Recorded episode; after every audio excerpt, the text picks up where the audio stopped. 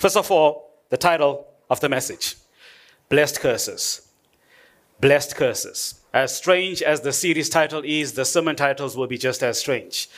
When does a curse become a blessing? And when does a blessing become a curse? When does what God gives you become the thing that destroys you? And when does the thing that destroys you become the thing that God uses to bless you? Sounds strange, but it's true.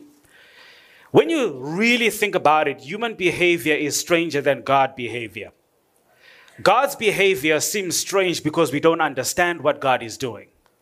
It's difficult to understand how somebody who's faithful in our eyes, somebody who has done so much for the Lord's work, dies in a terrible accident. It's hard to understand how a man who cheats and steals and kills becomes wealthier and seems happier. It's difficult to understand how somebody will cheat in an exam and get the prize and then get the good job and then get the promotion. It's difficult to accept that somebody will study hard, get good grades, don't get recognized, and ends up being a cashier in a local store, which is, a, is an okay job, by the way. Anything done in Jesus' name is a good thing. Amen? I'm just saying, though. Human behavior, in my opinion, is stranger than God behavior. And I want to demonstrate that in our text for today. So without further ado, let's go to the gospel. Let's go to the Bible, rather. 2 Kings chapter 18. 2 Kings chapter 18. I love to read the entire verse so that you can read it by yourself later on, reflecting on the word you've received. 2 Kings chapter 18 from verse number 1. As always, I'll be reading from the New Living Translation. Hezekiah, son of Ahaz, began to rule over Judah in the third year of King Hoshea's reign in Israel. He was 25 years old when he became king, and he reigned in Jerusalem 29 years. He did what was pleasing in the Lord's sight, just as his ancestor David had done. He removed the pagan shrines, smashed the sacred pillars, and cut down Asherah poles. He broke up the bronze serpent that Moses had made because the people of Israel had been offering sacrifices to it. The bronze serpent was called Nehushtan, which simply means that bronze thing. That's it. Hezekiah trusted in the Lord, the Lord God of Israel. There was no one like him among all the kings of Judah, either before or after his time. This is going to be a unique message because I'm not only focusing on one passage, I'm focusing on two. What I've read is how the sermon will end. Let me read where the sermon begins. So go ahead and turn in your Bibles. Let's go to Numbers chapter 18. Numbers chapter 21. Different number. Numbers 21. I'm going to read from verse number 4 and the verses that follow. How did we get from the place where the bronze serpent is being worshipped? Where did it come from? What was it for? And what can we learn from it? The Bible says in verse number 4, Numbers 21, then the people of Israel set out to Mount Hor, taking the road to the Red Sea, to go around the land of Edom. But the people grew impatient with the long journey. Listen to what they said. And they began to speak against God and Moses. Why have you brought us out of Egypt to die in the wilderness? They complained. There is nothing to eat here and nothing to drink, and we hate this horrible manna When the blessing becomes a curse. And so the Lord sent poisonous snakes among the people, and many were bitten and died. Then the people came to Moses and cried out, We have sinned by speaking against the Lord and against you. Please pray to the Lord that he'll take away the snakes. And so Moses prayed for the people. Then the Lord told him, Make a replica of the poisonous snake, attach it to a pole. All who have been bitten will live if they simply look at it. So Moses made a snake out of bronze and attached it to a pole. Then anyone who was bitten by a snake could look at the bronze snake and be healed. That's a very strange story and it qualifies to be a part of the series. The message is blessed curses. How is it possible that something that God does on your behalf, something that God gives you, something that God places amongst you, becomes the very thing that takes you away from God? Doesn't God know better than to do that? Isn't God a better parent that knows that giving a child something that is dangerous will eventually lead to harm? What are the lessons that you get from this story, and can something good come out of it? I, must confess, um, some people complained about last week's sermon. Uh, they said last week's sermon was rough. They said Pastor he sounded angry, and the pastor sounded like he was calling them out. That's it. No apology follows that statement. Numbers chapter 21, verse 3, the Bible says the Lord heard the Israelites' request and he says he gave them victory over the Canaanites. I am so glad that at the beginning of this word, we still serve a God who not only listens but does something. I appreciate the fact that in spite of how they behaved and the things they did from Egypt until this point in the journey, God was still able and willing to listen to what they said.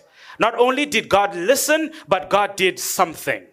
The Bible says he gave them victory over the Canaanites. Why did God do that? Because God promised them the land, and when God makes a promise, his promises are accompanied by his muscle. He doesn't just say it and sit back and watch you struggle. He will step in and help you the way that he knows how. The only problem is the way God does things is so strange to human beings that we move from gratitude to complaining really fast. Verse number four and five, the Bible says, But God gave them the victory, but. See, with humanity, there's always a but. We are never content with the things that God does. The Bible says, But the people grew impatient with the long journey. They grew impatient with the long journey. Question Should that journey been long had it not been for their own choices? 11 days became 40 years. Not because God just decided to be sadistic, but because they decided this journey is too long, we want to go back. Not only did they get tired of the journey, but the Bible says they began to speak against God and against Moses. Please follow me real close as we go to this text. We're going to do a Bible study as we try to understand the strangeness of human behavior. Not only did they complain about Moses, they complained about God. Now, when you're complaining about somebody, most times you don't complain to the person first, you complain to somebody else. And so the complaints began around the camp. The women were getting tired of carrying the children walking in the desert sand. The men got tired of the women and children complaining. The women got tired of the men complaining. And so the complaint became like a discordant song, and everybody said, It's not only Moses' fault, it's God's fault. Complaining never reveals the true source of the problem, it reveals the spirit of the complainer. If you want to really understand somebody who complains, don't say anything. Let them keep complaining and you'll discover the real problem. And God, being God, did not intervene in the beginning. He allowed them to spread this spirit of discord in the camp. Listen, in the daytime, they were being led by a cloud. Do you know what clouds do on a hot day? What do clouds do on a hot day? What do they do? They cover the sun and they bring rain. At night, they were followed, they were guided by a fire on a daily basis. So God had them covered in the front, at the back, and in their bellies. Because for that 40 year period, breakfast cereal was falling from heaven every single day. Listen to what they said about that meal. Why have you brought us out of Egypt to die here in the wilderness? They complained. There's nothing to eat here and nothing to drink. And we hate this horrible manna. Complaining leads to exaggeration. Complaining leads to lies. There's nothing to eat. We hate this manna. Wait a minute. If there's nothing to eat, what about the manna? See, the problem with complaining is it blocks you from seeing the things that God has already done. You focus on what's happening right now and you forget that God has been there in the past. It's amazing to me when somebody complains about their job. You have a job. It's amazing to me when somebody complains that they can't afford a certain kind of shoe. You have feet. We complain so much that we forget to be grateful for the simple things. And I want to show you the danger of complaining as it relates to these people. It was complaining that made them miss out on the promised land. And so when they start complaining right now, this time God intervenes.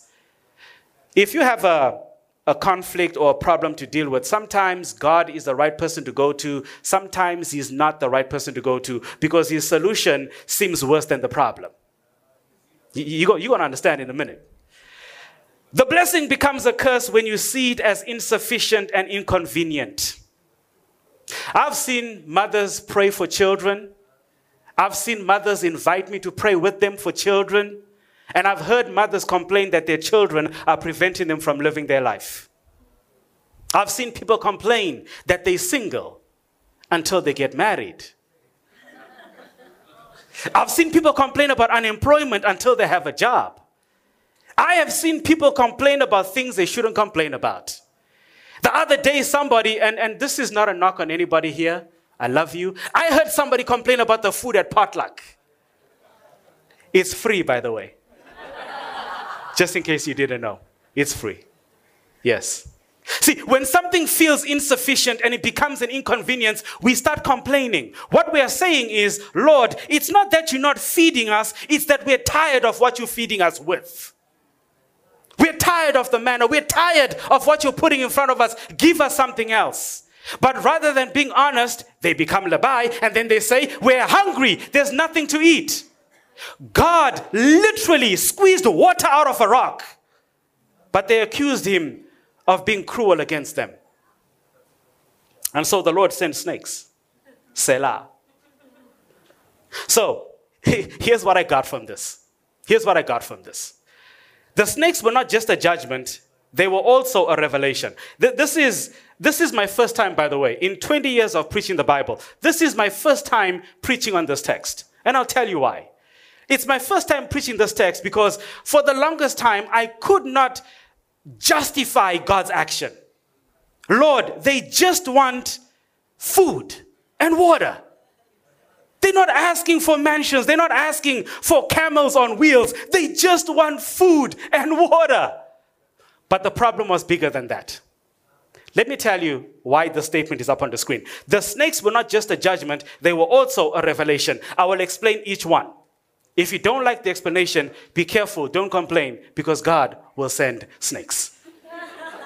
why is it a judgment? It's a judgment because up to this point, God has been so faithful that the people around them became afraid of them.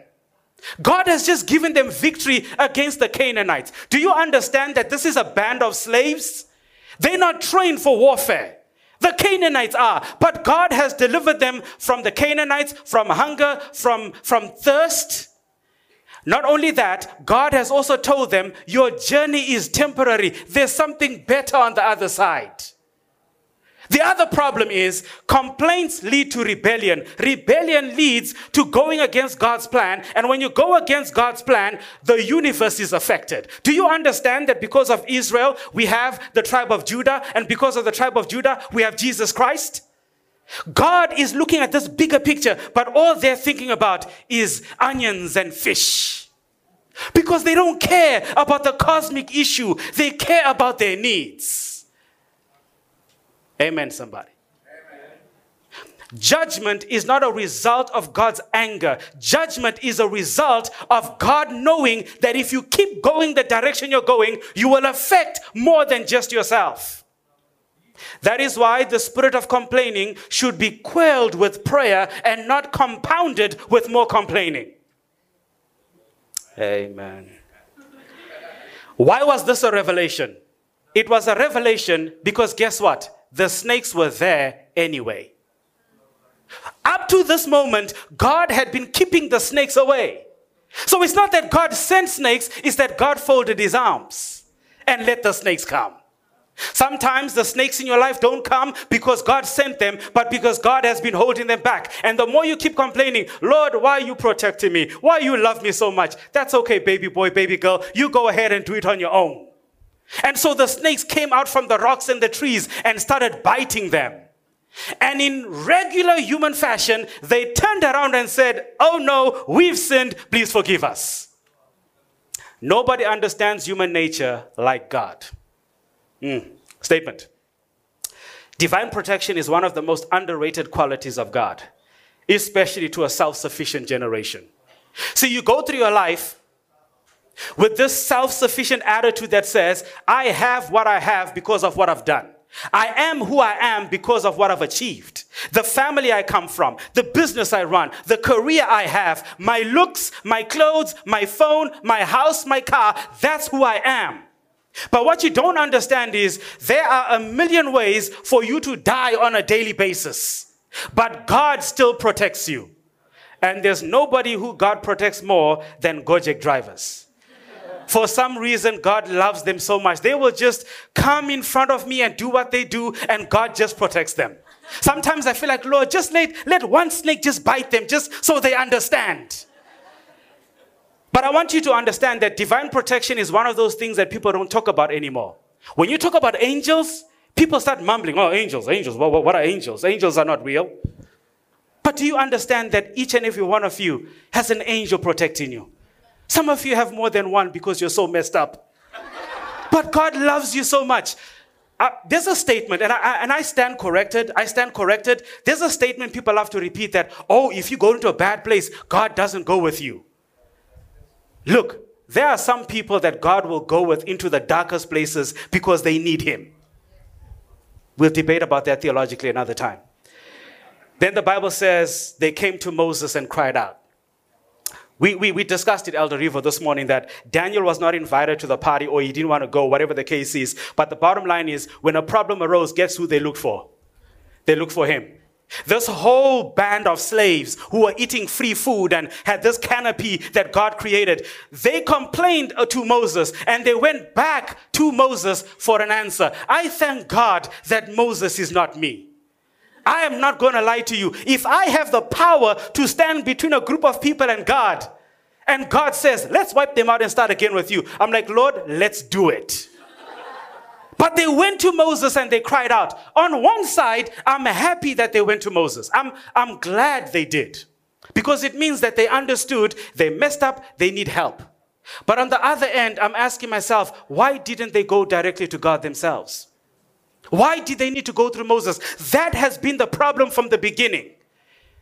While Moses is the spokesman for the group, surely somebody else could have prayed by themselves. Surely somebody else could have said, uh, Come, kids, come, honey, let's pray so God can forgive us. But no, they go to Moses, Hey, Mo, go talk to your God. He needs to forgive us.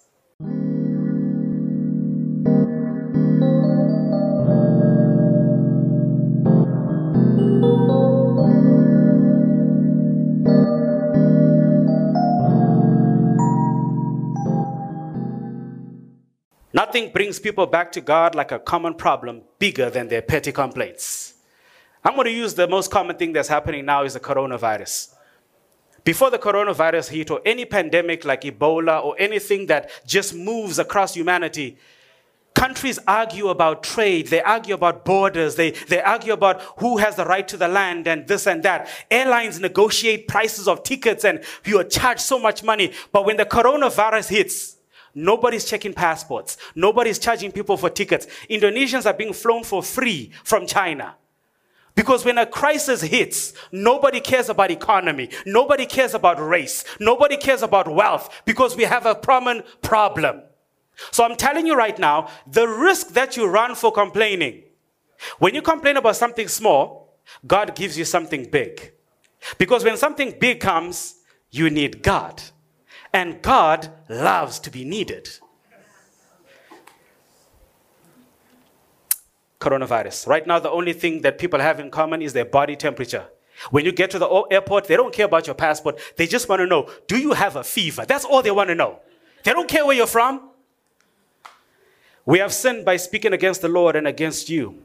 Pray that the Lord will take away the snake. So Moses prayed for the people. I thank God for people like Moses. I wish, I pray that all of us were like Moses to understand that when everybody's complaining, that's the time to pray. When people complain, don't join the complaints. That's the worst thing you can do. All right?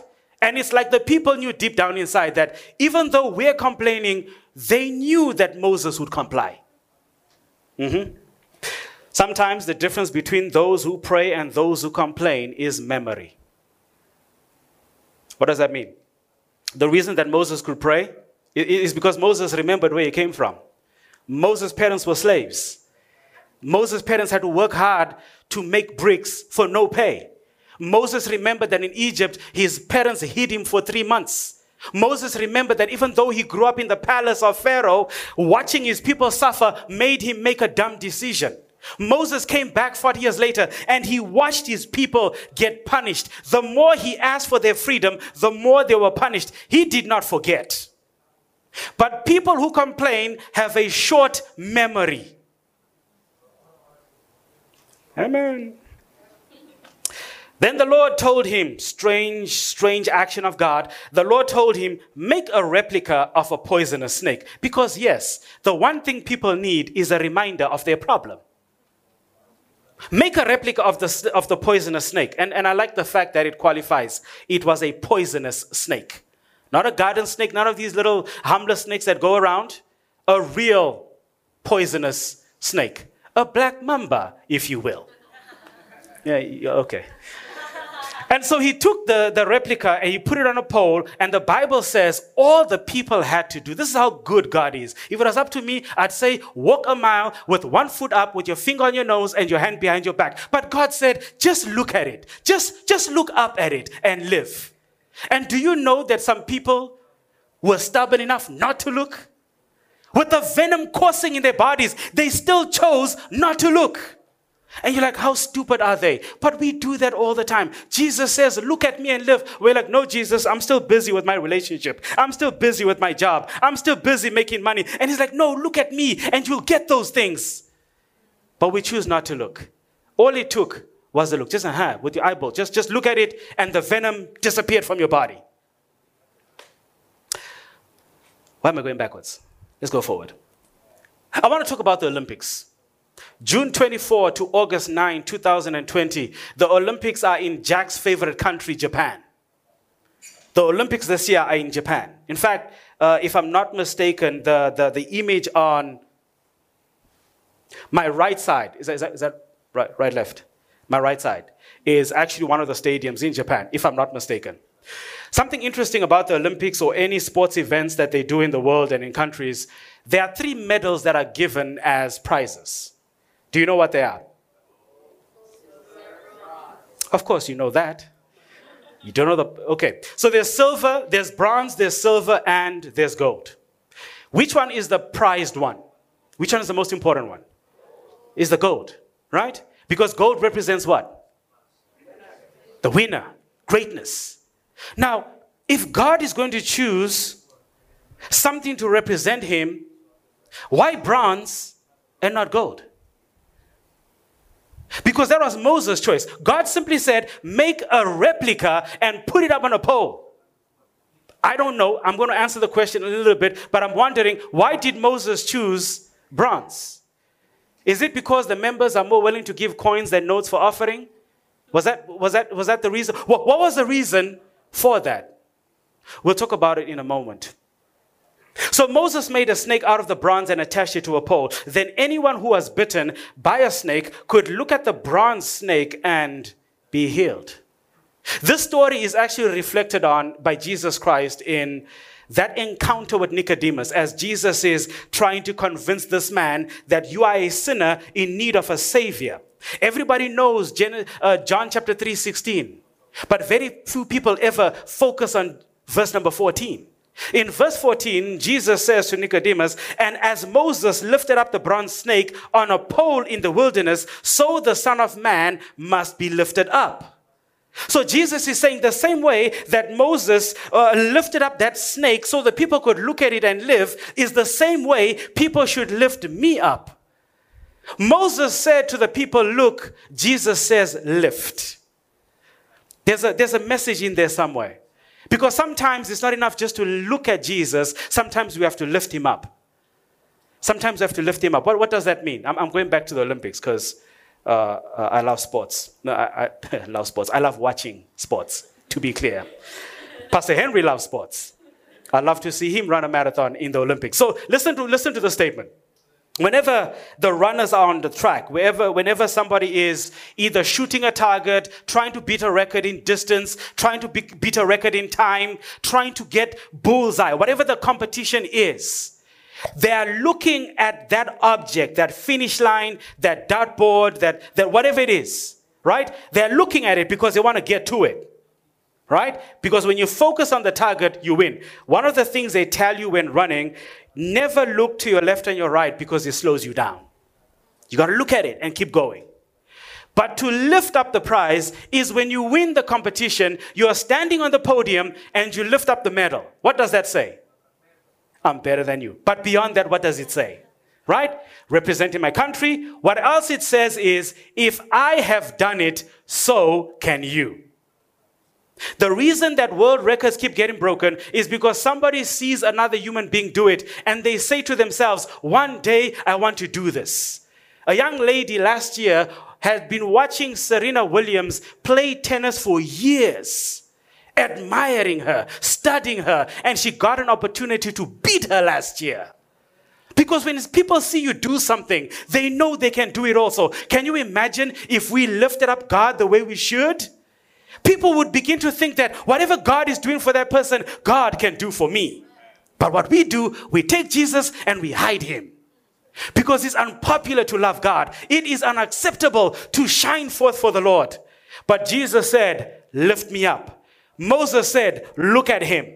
If you do both, you will shine like gold and not like bronze. Let's go back to the question why a bronze serpent and not a gold one? Couldn't Moses have been more respectful? Why not look for diamonds or something? Why, why bronze? Bronze is, bronze is simple. Why, why not gold? They had gold. How do I know? They used gold in the temple. In the tent, everything was made of gold. Thousands of tons of gold were used in the sanctuary. Surely they could have figured something out. I don't have an answer for you, but I can only speculate. I have to be honest. This is a, not a theological response. There are people more qualified than me to answer the question, but here's what I see. 2 Corinthians chapter 5 verse 21 the Bible says God made him him who Jesus God made him who had no sin to be sin for us so that in him we might become the righteousness of God. If Jesus is going to take our place, something spectacular and great cannot represent him. It has to be something less. That's why he chose a lamb, the most innocent and weak animal, and not a male lion. They did not sacrifice a male lion because, first of all, you need to catch it. But a lamb is dumb, it's slow, it's easy to kill it. He chose the weakest things to demonstrate the greatest things. Because if Jesus was to walk amongst us, he had to be like us. So, in other words, he took on the bronze so that we could get the gold. He came third place so that you could become first place. He took sin so that you could get righteousness. So if Jesus is going to be represented up on a cross, it cannot be a gold snake, it has to be bronze. He became nothing so that you could have everything. I know this is Valentine's season and not Easter, but it's okay to talk about Jesus dying. He became everything so that you could have everything. And secondly, he took the bronze to give you the gold. Another passage of scripture, Job 23, verse 10. I want you to look at your life differently after this text. Job said, But he knows where I am going, and when he tests me, I will come out as pure gold. A lot of you are complaining, Lord, why do you keep giving me bronze? You, you, keep, you gave me a bronze wife, you gave me a bronze husband, you gave me bronze kids that test me every single day. My job is made of bronze. Everything I have, my, my bank account is bronze. And you are wondering, why are you doing this to me? And God says, because I want everything in your life to be bronze so that you become gold. It takes the worst things in life to become the best person ever. Trials make you better if you stop complaining. But if you keep complaining, trials will make you bitter and you'll miss out on heaven. The worst thing is not a sinner in hell. The worst thing is a sinner who's still complaining while in hell. So let's go back to Hezekiah. So God said, Make this bronze serpent. Look at it and live. Many, many years passed. And in human fashion, whatever is a blessing becomes a curse. They stopped worshiping God and they started worshiping the bronze snake. Because again, human beings love what they can see. We, we, we are more adept to uh, attaching ourselves to tangible things. And that's why when it comes to God, we will attach certain things to God. We'll go to a certain church. We'll listen to a certain preacher. We'll relate with certain people. We'll do certain things because those things represent who God is. Symbols. The problem is when you start worshiping the thing and you forget God. The Bible says Hezekiah was 25 years old. Does anybody know whose son Hezekiah was? Who was his father? Anybody know who his father was? Anybody? Don't say David, because in the Bible, when it says father, it's not referring to him biologically, it's referring to the lineage. David was his great great grandfather, but it just says father. Who's, who's, Hezekiah's, who's Hezekiah's dad? If I ask you who's the fastest man alive, do you know who that is? Usain Bolt. Yes. Who's Hezekiah's father? Lord help me. Manasseh. The wicked king Manasseh. This is one story where the apple fell far from the tree. His father introduced idol worship and the sacrifice of children, but the son, at the age of 25, young people, don't tell me you can't be faithful when you're young. Why do you have to wait until you're old to live a gold life? Imagine if you started in your teens and in your young adult life to live that golden type of life for the Lord. Imagine the things you could accomplish. That was a commercial break. Hezekiah was not like his father. He did what was right in the sight of God. There's something else in the text that tells me about the grace of the Lord. Can anybody identify it? What else is amazing about that text? Anything? The thing said about David. That doesn't impress you. Knowing what you know about David, that doesn't impress you. Listen to what it says. It says, Hezekiah did what was right in the eyes of the Lord, just as his father David had done. Really? Has God forgotten David? David did not live a bronze life, he lived a copper life less than perfect. David made so many mistakes that when David said, Lord, I want to build your house, God was like, E, Dave, I like you, but you got way too much blood on your hands. But the goodness of God is revealed in the text that even though he lived a bronze life, David knew how to come back to God. David knew how to come back to God. In fact, he is referred to as a man after God's own heart. So, in spite of your bronze sins and the mess up that you've had, God is able to turn that bronze into gold if you will let Him. Amen, amen somebody. Amen. Unless you love your bronze, don't say amen. The Bible says that uh, Hezekiah broke in pieces the bronze snake that Moses had made. Now, people looking from outside would be offended that how can you mess up the legacy of our forefather? Moses made that thing with his own hands. How can you destroy what God has made? Listen, the moment something that is supposed to be a symbol becomes a curse, it's time to destroy it. If you don't destroy it, God will destroy it for you. That can be anything in your life that you are worshiping and not worshiping God. In fact, let me put it this way. There's a, there's a, there's a, there's a, there's a picture of uh, pain medication up on the screen. Statement first. Transition blessings point to something bigger and should never be the final focus. What is a transition blessing? Literally, everything that God gives you in this life is a transitional blessing. A transition to what? The cloud by day, the fire by night, the manna, all transition blessings. As impressive as water coming out of a rock was, there was a transition blessing. But human beings are so strange, if given an option, they would have stayed and worshiped the rock. That's how we operate. We don't focus on the promised land, we focus on right now. Job, relationship, health, whatever it is, you start worshiping the thing. But God is saying, No, no, no, you don't get it. The reason I gave it to you is so that you can continue the journey and make it into the kingdom of heaven. And she's like, No, Lord, I'm, I'm okay with this bronze thing. I'm okay with Nehushtan. I'm, I'm all right with it. I'll keep it.